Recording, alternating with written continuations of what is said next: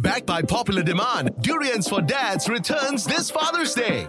Simply tell us about a time when your dad did something special just for you, or an unforgettable memory you both share. Or if you're a dad yourself, share with us a bonding moment with your kids that you deeply cherish.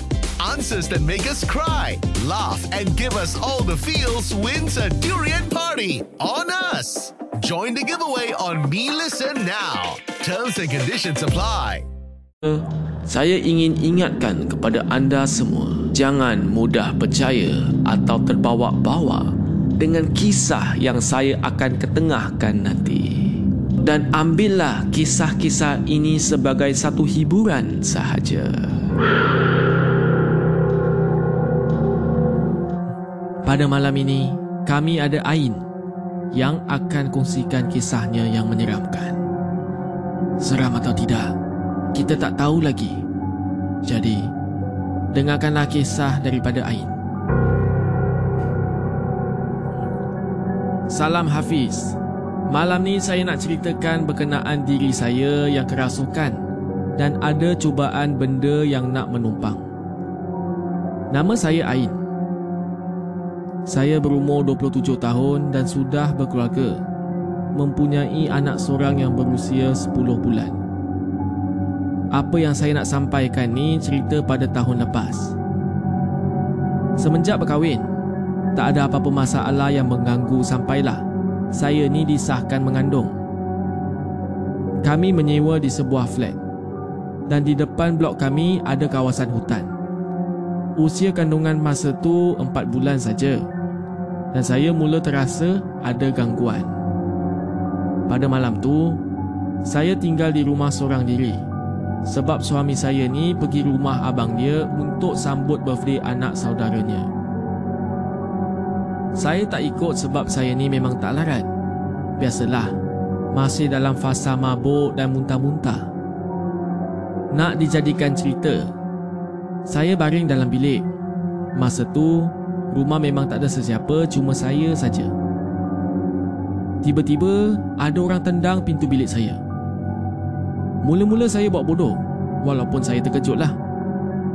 Saya cuba beranikan diri sambil saya usap-usap perut saya. Kali kedua ada tendang lagi. Saya tak tahu siapa yang buat macam tu. Kerana pintu depan dan gate saya ni kunci. Kunci selepas suami saya keluar tadi. Saya betul-betul takut. Dan saya terus call suami saya. Lepas kejadian itu saya diganggu dengan bau yang busuk sangat-sangat. Baunya seperti bau bangkai. Saya selalu mimpi yang buruk-buruk. Saya mimpi saya potong budak dan saya simpan bawah bantal. Bila saya tak tahan dengan gangguan ini semua, saya pergi berubat dengan seorang makcik ni. Dia ubatkan saya dan dia tahu apa puncanya.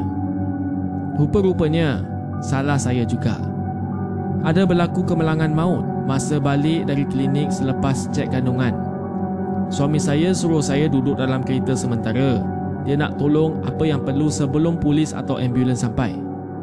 Saya rasa macam lama sangat suami saya pergi. Jadi saya pun keluar dari kereta dan nak cari suami saya dan nak tengok mangsa lah. Kononnya saya nak kipu-kipu. Saya tertengok mangsa yang mati on the spot dengan keadaan yang mengerikan. Saya rasa nak pitam pada masa tu. Suami saya ternampak saya dan terus patah balik ke saya. Terus papa saya balik ke kereta dan kami terus tinggalkan tempat kemalangan. Balik ke rumah, terus sahaja saya masuk ke bilik dan baring atas katil tanpa mandi atau tukar pakaian saya. Badi orang mati itu ikut saya balik sampai mengganggu saya. Lepas berubat, perasaan takut dah tak ada lagi. Dan kami berpindah ke rumah teres. Kita sambung bayar sewa abang ipar saya yang sebelum ni. Yang dia dulu tinggal kat situ. Masa usia kandungan dah tujuh bulan, saya pun pelik. Saya memang suka tengok cerita hantu. Para pendengar semua, saya tiap-tiap malam akan tengok cerita hantu sampai suami saya naik menyampah. Asalkan dia balik rumah, dia akan nampak saya sedang tengok cerita hantu. Wah, sedang hamil eh, sedang mengandung tu tengok cerita hantu. Tengok cerita hantu yang mana tu? Kalau nak tengok cerita hantu yang bagus, tengoklah YouTube type UXM ya. Ah, cerita dia memang hebat-hebat sekali ya. Ah, baiklah para pendengar semua, itulah kisah Ain di bahagian yang pertama. Saya akan sambung di bahagian kedua sebentar lagi. Jadi jangan ke mana-mana. Nantikan kisah Ain di Misteri Jam 12 Gerun Malam.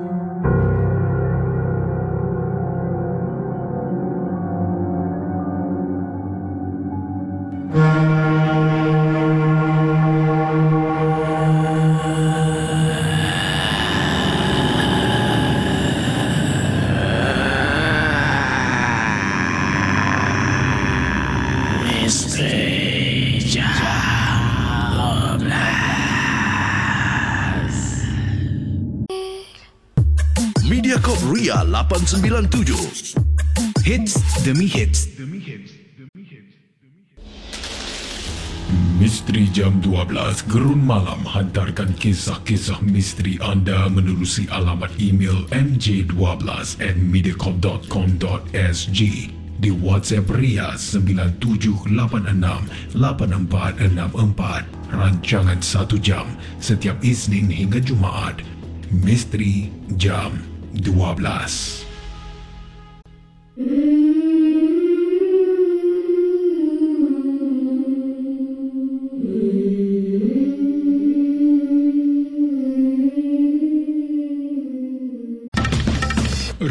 897 Berlega di dunia digital. Ria 897 bermanifestasi dunia digital.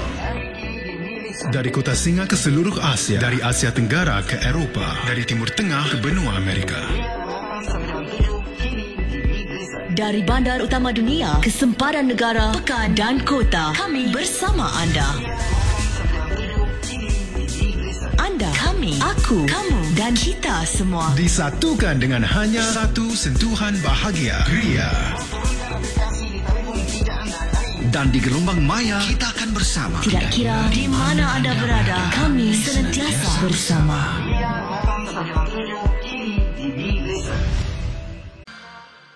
Hiburan, info, muzik tanpa henti. Mediacorp Ria 897. Misteri Jam 12 Gerun Malam hantarkan kisah-kisah misteri anda menerusi alamat email mj12 at mediacorp.com.sg di WhatsApp Ria 97868464 rancangan 1 jam setiap Isnin hingga Jumaat. Misteri Jam 12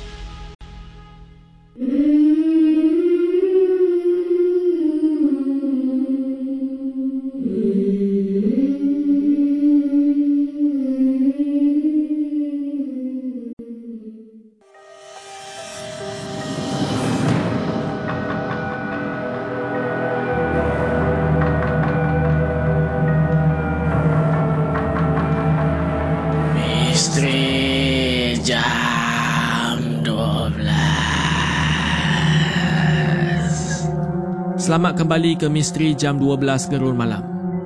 Di bahagian yang pertama tadi saya telah ceritakan berkenaan diri Ain. Ain ni sedang hamil 4 bulan. Dan dia kena ganggu lah Dan katanya lah eh Dia tu ada badi mayat. Dia kena badi lah sebab dia nampak mayat tu memang mengerikan. Baiklah saya akan sambung kisahnya di bahagian kedua.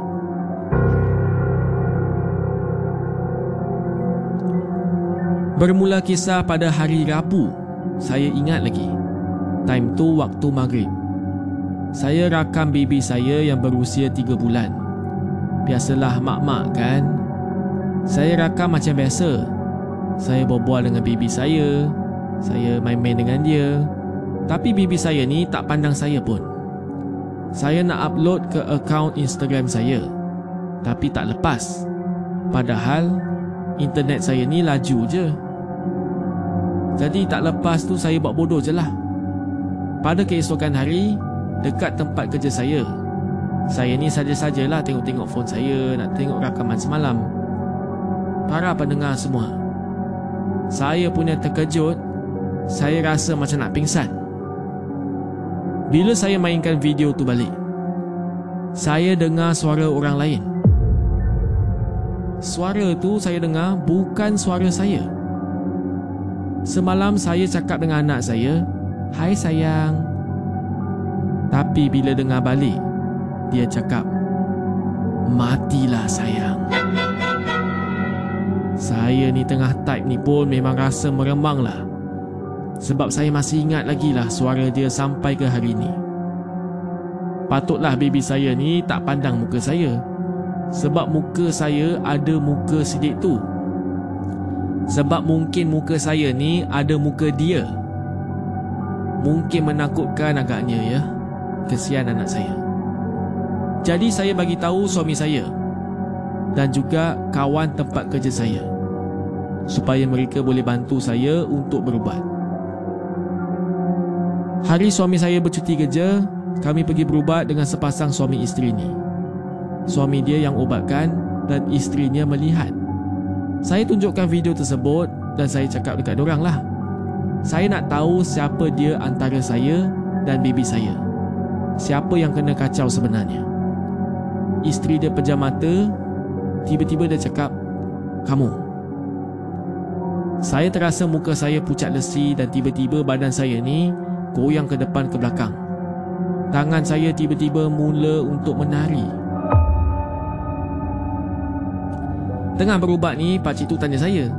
Saya diam tak terkata. Rupanya dia tak faham bahasa Melayu. Dia ni berbangsa lain. Dia suka saya tapi dia tak bertuan. Tiba-tiba makcik tu bersuara suruh pakcik tu keluarkan roh saya masukkan roh dia. Benda tu bukan main lagi dia suka saya. Sebab saya ni seorang yang lemah semangat. Pak cik tu tanya, saya ni siapa? Saya diam. Pak cik tu tanya lagi, kau ni gula-gula ke? Saya giling kepala saya. Kau ni hantu raya? Saya seperti angguk dan soalan terakhir dia, kau ni Pontianak ke? Tiba-tiba saya jawab, tak. Sambil saya gilingkan kepala saya. Dah terang-terang tu dia. Pak cik tu suruh aku mengilai. Dan para pendengar semua. Tiba-tiba saya mengilai. Sekuat-kuat hati saya. Macam mana saya nak explain? Saya tak pernah mengilai macam itu sekali. Dan memang terang-teranglah Itu bukan saya Rupa-rupanya Benda tu datang Bila ada kemalangan masa tu Yang kemalangan tu memang tak ada apa-apa Saya ni memanglah badi mayat Tapi kat hutan belakang tu Itulah tempat tinggal Cik Kak tu Katanya dia saja nak ikut saya Sebab dia suka saya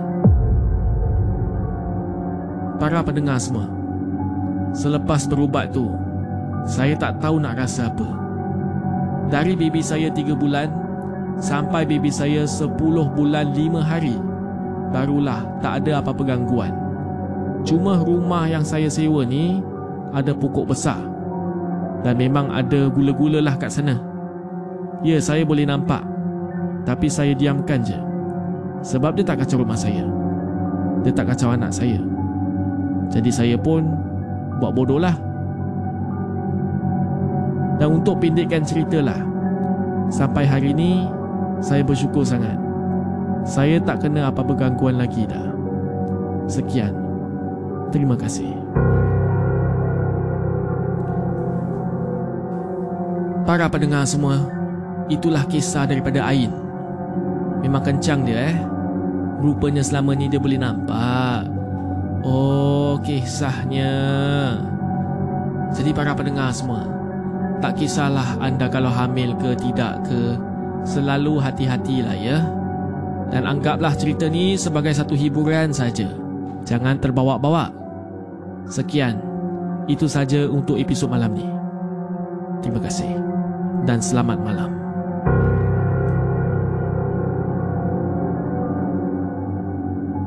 Ingin saya ingatkan lagi, jangan mudah percaya dengan kisah-kisah yang diketengahkan. Anggaplah kisah-kisah ini sebagai suatu hiburan sahaja.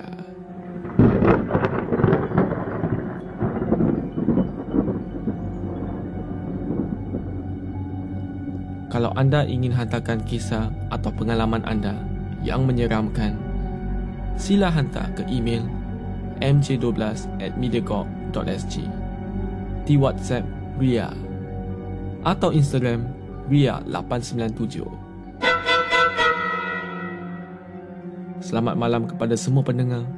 Saya Hafiz Aziz dan akan saya jumpa anda lagi di Misteri Jam 12 Gerun Mediacorp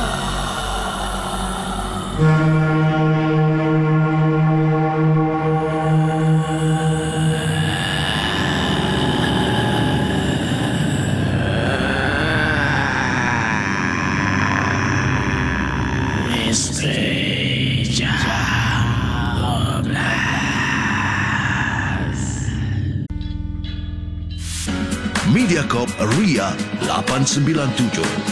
Hiburan tahap optima. Ria 897 Muat turun aplikasi Mail Listen Atau dengar kami di maillisten.sg Misteri Jam 12 Gerun Malam hantarkan kisah-kisah misteri anda menerusi alamat email mj12 at mediacorp.com.sg di WhatsApp Ria 9786-8464 Rancangan 1 Jam setiap Isnin hingga Jumaat. Misteri Jam 12 12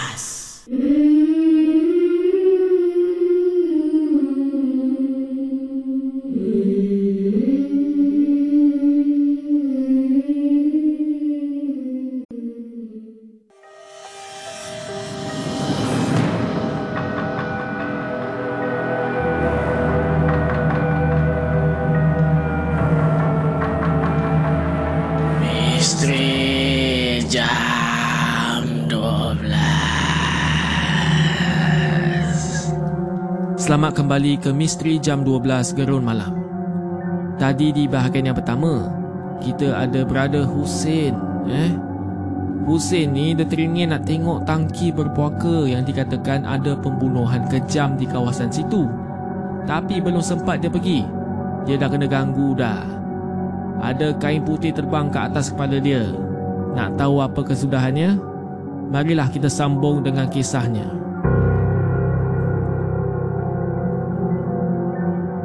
Para pendengar semua, bila benda tu lalu ke atas saya tu, berdentam-dentum jantung saya. Terkejut saya dibuatnya. Terasa berhenti nyawa sekejap. Saya pun kelang kabut lah, jadi panik. Saya rasa menyesal pun ada juga. Pada masa tu saya fikirkan satu benda je. Saya nak patah balik masa saya jadi saya boleh lepak kat rumah dan tidur. Saya nak undur kereta manual ni faham-faham je lah. Dah tersalah pijak terus mati enjin. Cuba bayangkanlah saya ni tengah kalah kabut, tengah cemas. Sekali benda-benda yang tak betul semua terjadi. Pada masa tu, sikit pun saya tak pandang cermin saya. Cermin atas ada, cermin kanan, cermin kiri semua saya tak pandang. Kalau boleh saya nak tutup mata saya. Tapi tak boleh lah kan? Bila saya cuba untuk hidupkan enjin saya, akhirnya enjin saya ni dapat hidupkan balik. Apa lagi? Saya pun belah dari tempat tu. Masa saya tengah undurkan kereta saya tu, tak semana-mana saya ni macam terlanggar sesuatu dan bunyi dilanggar tu kuat sangat kat bawah kereta saya. Mati akal saya dibuatnya. Terus berpeluh-peluh lah dari saya. Tanpa mempedulikan bunyi benda tersangkut kat bawah kereta saya tu, saya teruskan jalan. Masih terseret-seret bunyinya kat bawah kereta saya ni. Memang betul-betul berderau lah jantung saya. Ini belum masuk kat kawasan tangki lagi dan macam-macam saya jumpa. Masa saya sampai je dekat simpang kat jalan besar, bunyi yang sangkut kat bawah kereta saya tu tiba-tiba hilang. Terus saya berhentikan kereta Memandangkan kawasan tu terang Saya ada berani sikit lah kan Jadi saya tahulah Kenapa dengan saya ni. Saya tetap keluar Untuk tengok apa yang tersangkut Kat bawah kereta saya. Semasa saya keluar daripada kereta saya First thing first Saya terbau. Benda yang kurang menyenangkan. Baunya memang sangat-sangat busuk. Tak tahulah nak describe macam mana baunya. Saya terus bersujud mengintai kat bawah kereta. Saya tengok Okeylah tak ada apa-apa kat bawah. Bila saya tengah bersujud tengok bawah kereta tu Tiba-tiba ada bunyi yang sangat jelas kat belakang saya. Dalam hati saya Aduh Ini ujian apalah yang aku kena tempuh ni? Semasa saya menoleh ke belakang Tiba-tiba ada bunyi macam orang tengah haming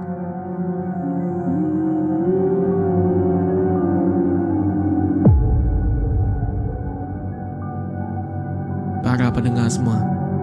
Pada masa tu Bulu rumah saya dah memang betul-betul meremang. Badan saya ni macam kaku tak boleh buat apa lagi. Saya sebenarnya tak mau toleh. Saya tak nak carilah dari mana datangnya bunyi tu. Tapi entah kenapalah gatal sangat hati ni nak tahu dari mana punca bunyi itu Sebab bunyi itu rasanya terlampau dekat.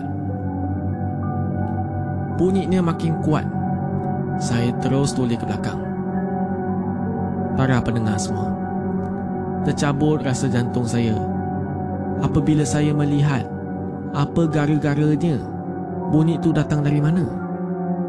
Saya nampak ada kain putih. Rambutnya pun berwarna putih-putihan. Dan tangannya macam melambai-lambai kepada saya. Mukanya memang saya tak nampak. Tapi ia cukup untuk buat saya pingsan. Nasib baiklah masa keluar dari kawasan tu, saya tak kena apa-apa sangat. Saya kena tu je. Memanglah saya rasa menyesal. Menyesal memang tak sudahlah. Dah lah datang solo je Action terror. Nasib baiklah kat sana tu Ramai juga orang yang nampak saya pingsan kat sana.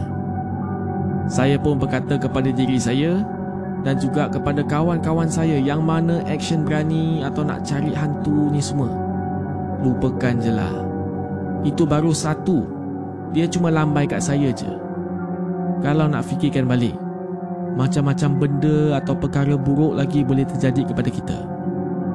Jadi kalau boleh elakkan Elakkan je lah.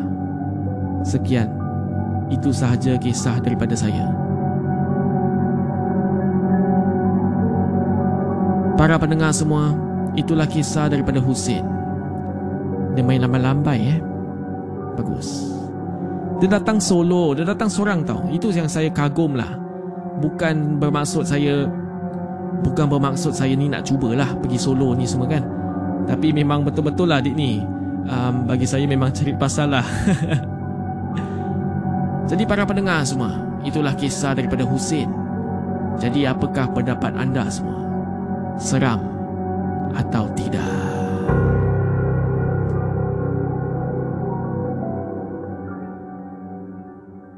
Ingin saya ingatkan lagi, jangan mudah percaya dengan kisah-kisah yang diketengahkan. Anggaplah kisah-kisah ini sebagai suatu hiburan sahaja.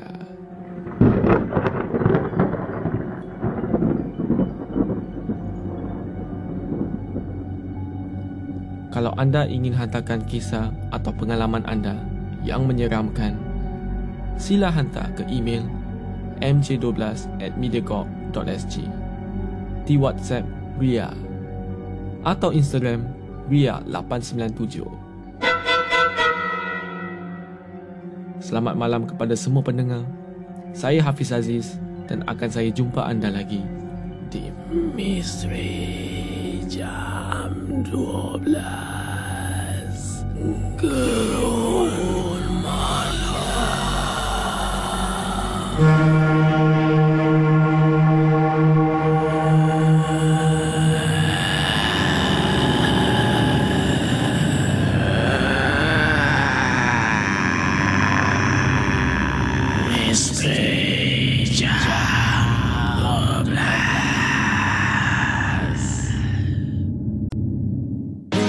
Music, lagu dan smashing hits. Mediacorp Ria 897 Ria 897 Berlega di dunia digital Ria 897 bermanifestasi dunia digital. Dari kota Singa ke seluruh Asia Dari Asia Tenggara ke Eropah Dari Timur Tengah ke benua Amerika Dari bandar utama dunia ke sempadan negara, pekan dan kota. Kami bersama anda. Anda, kami, aku, kamu dan kita semua. Disatukan dengan hanya satu sentuhan bahagia Ria. Dan di gelombang maya, kita akan bersama. Tidak kira di mana anda berada Kami senantiasa bersama. Misteri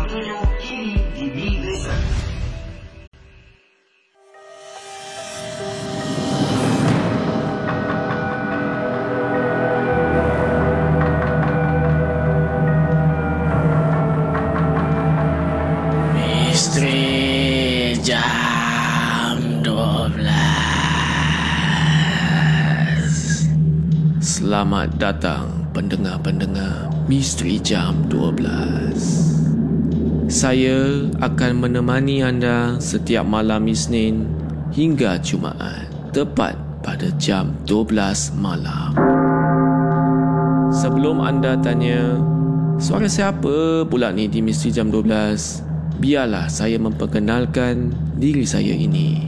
Nama saya Hafiz Aziz dan saya dari UXM. UXM adalah YouTuber di Singapura yang membuat konten-konten seram di YouTube.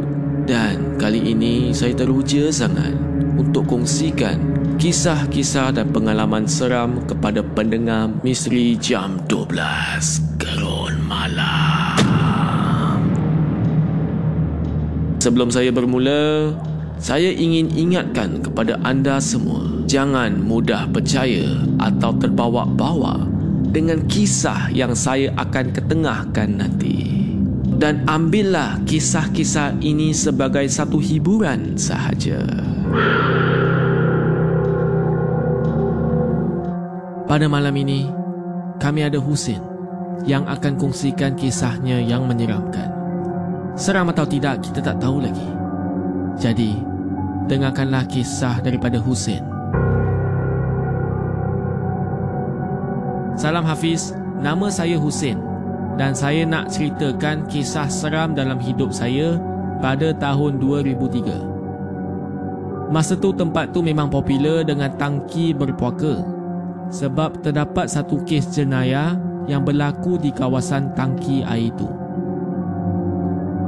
Kisah di sebalik tangki ini sangat tragis. Mangsa tu dia kena rogol lalu dibunuh di sana. Dan yang paling seram, mendengar cerita mayatnya dipotong kepala lalu jasadnya dibuang berdekatan dengan kawasan tangki itu. Dikatakan sehingga sekarang, kepalanya masih belum dapat dijumpai lagi. Selepas kejadian tu macam-macamlah kejadian misteri yang berlaku. Ada orang bercerita yang hantu si mati ini selalu kacau orang yang tinggal di kawasan yang berhampiran di situ. Ada juga cerita mengatakan asal malam hari ada kepala melayang-layang dan mengetuk-ngetuk pintu rumah orang sambil ia minta tolong sempurnakan kepala tersebut bersama jasadnya. Macam mana ia mati, kita pun tak tahulah. Dengar dari mulut kawan-kawan yang sampaikan, tempat tangki itu memang keras. Sehingga kan pengawal keselamatan yang mengawal di sana pun ramai yang tak sanggup nak teruskan kerja kat sana. Macam-macam lah cerita saya dengar. Ada orang pernah terjumpa Cik Kak, hantu perempuan tak ada kepala, atau kereta ditahan oleh perempuan misteri berdekatan laluan masuk ke tangki atau kononnya kereta perempuan tersebut rosak dan macam-macam cerita lagi lah saya dengar. Kali ini saya nak cerita tentang pengalaman saya berada di sana. Saya ni jenis susah nak mengiyakan sebuah kisah kalau saya ni tak pernah alami atau saya lihat sendiri dengan mata dan kepala saya. Bukannya saya sombong. Kadang-kadang cerita hantu ni sengaja direka untuk menakut-nakutkan orang untuk kepentingan sendiri. Jadi saya mengambil keputusan untuk tengok sendiri tangki berpuaka tersebut tu. Pengalaman cari hantu pun tak adalah tapi hasutan dan ugutan kawanlah. Hasutan dan ugutan kawan saya buat hati ni lagi membuat-buat untuk tengok dengan mata saya sendiri. Kisah tangki ni dah lama tau, tapi masih popular kalau orang lalu kat sana. Masa saya pergi tu masuk tahun 2007. Saya sendiri melawat ke tangki tu. Masa saya memang dah menuju masuk ke tangki, memanglah ada rasa seram juga. Sebab punyalah gelap jalan masa tu. Apa yang saya nampak dari jauh cuma lampu pondok keselamatan orang yang ditugaskan untuk menjaga tangki itu je. Kawasan lain semuanya gelap. Tak tahulah macam mana gad tu boleh jaga. Dari jauh sudah nampak tangki berkenaan tapi jalan nak ke tangki tu agak susah sikit. Sebab jalan dia tak rata. Dan tempat jalan tu penuh dengan batu-batu yang besar. Kawasan orang dah tak gunakan macam tu lah. Masa saya bawa kereta tu, saya berhenti kat tengah-tengah hutan dan lampu dipadamkan sebab saya tak takut guard ni nampak saya dan tahan saya. Jadi saya masuk tapi enjin saya ni tak padamkan. Sebab kalau apa-apa jadi senanglah kan saya nak cabut. Masa saya duduk dalam kereta tu, entah kenapa, saya terkenang-kenang balik macam mana cara pembunuhan tu. Masa itulah, saya sibuk fikir yang bukan-bukan. Dan bila saya bayangkan kisah kematian tu, tiba-tiba hentar dari mana entahlah. Sehelai kain putih terbang melintas betul-betul depan cermin kereta saya. Hai, belum apa-apa dah terkena dah Encik Husin kita ni eh. Aduh. Jadi para pendengar semua nak tahu apa jadi? Kita akan sambung kisahnya di bahagian kedua ya. Jadi jangan ke mana-mana. Ikuti kisahnya di Misteri Jam 12 Gerun Malam.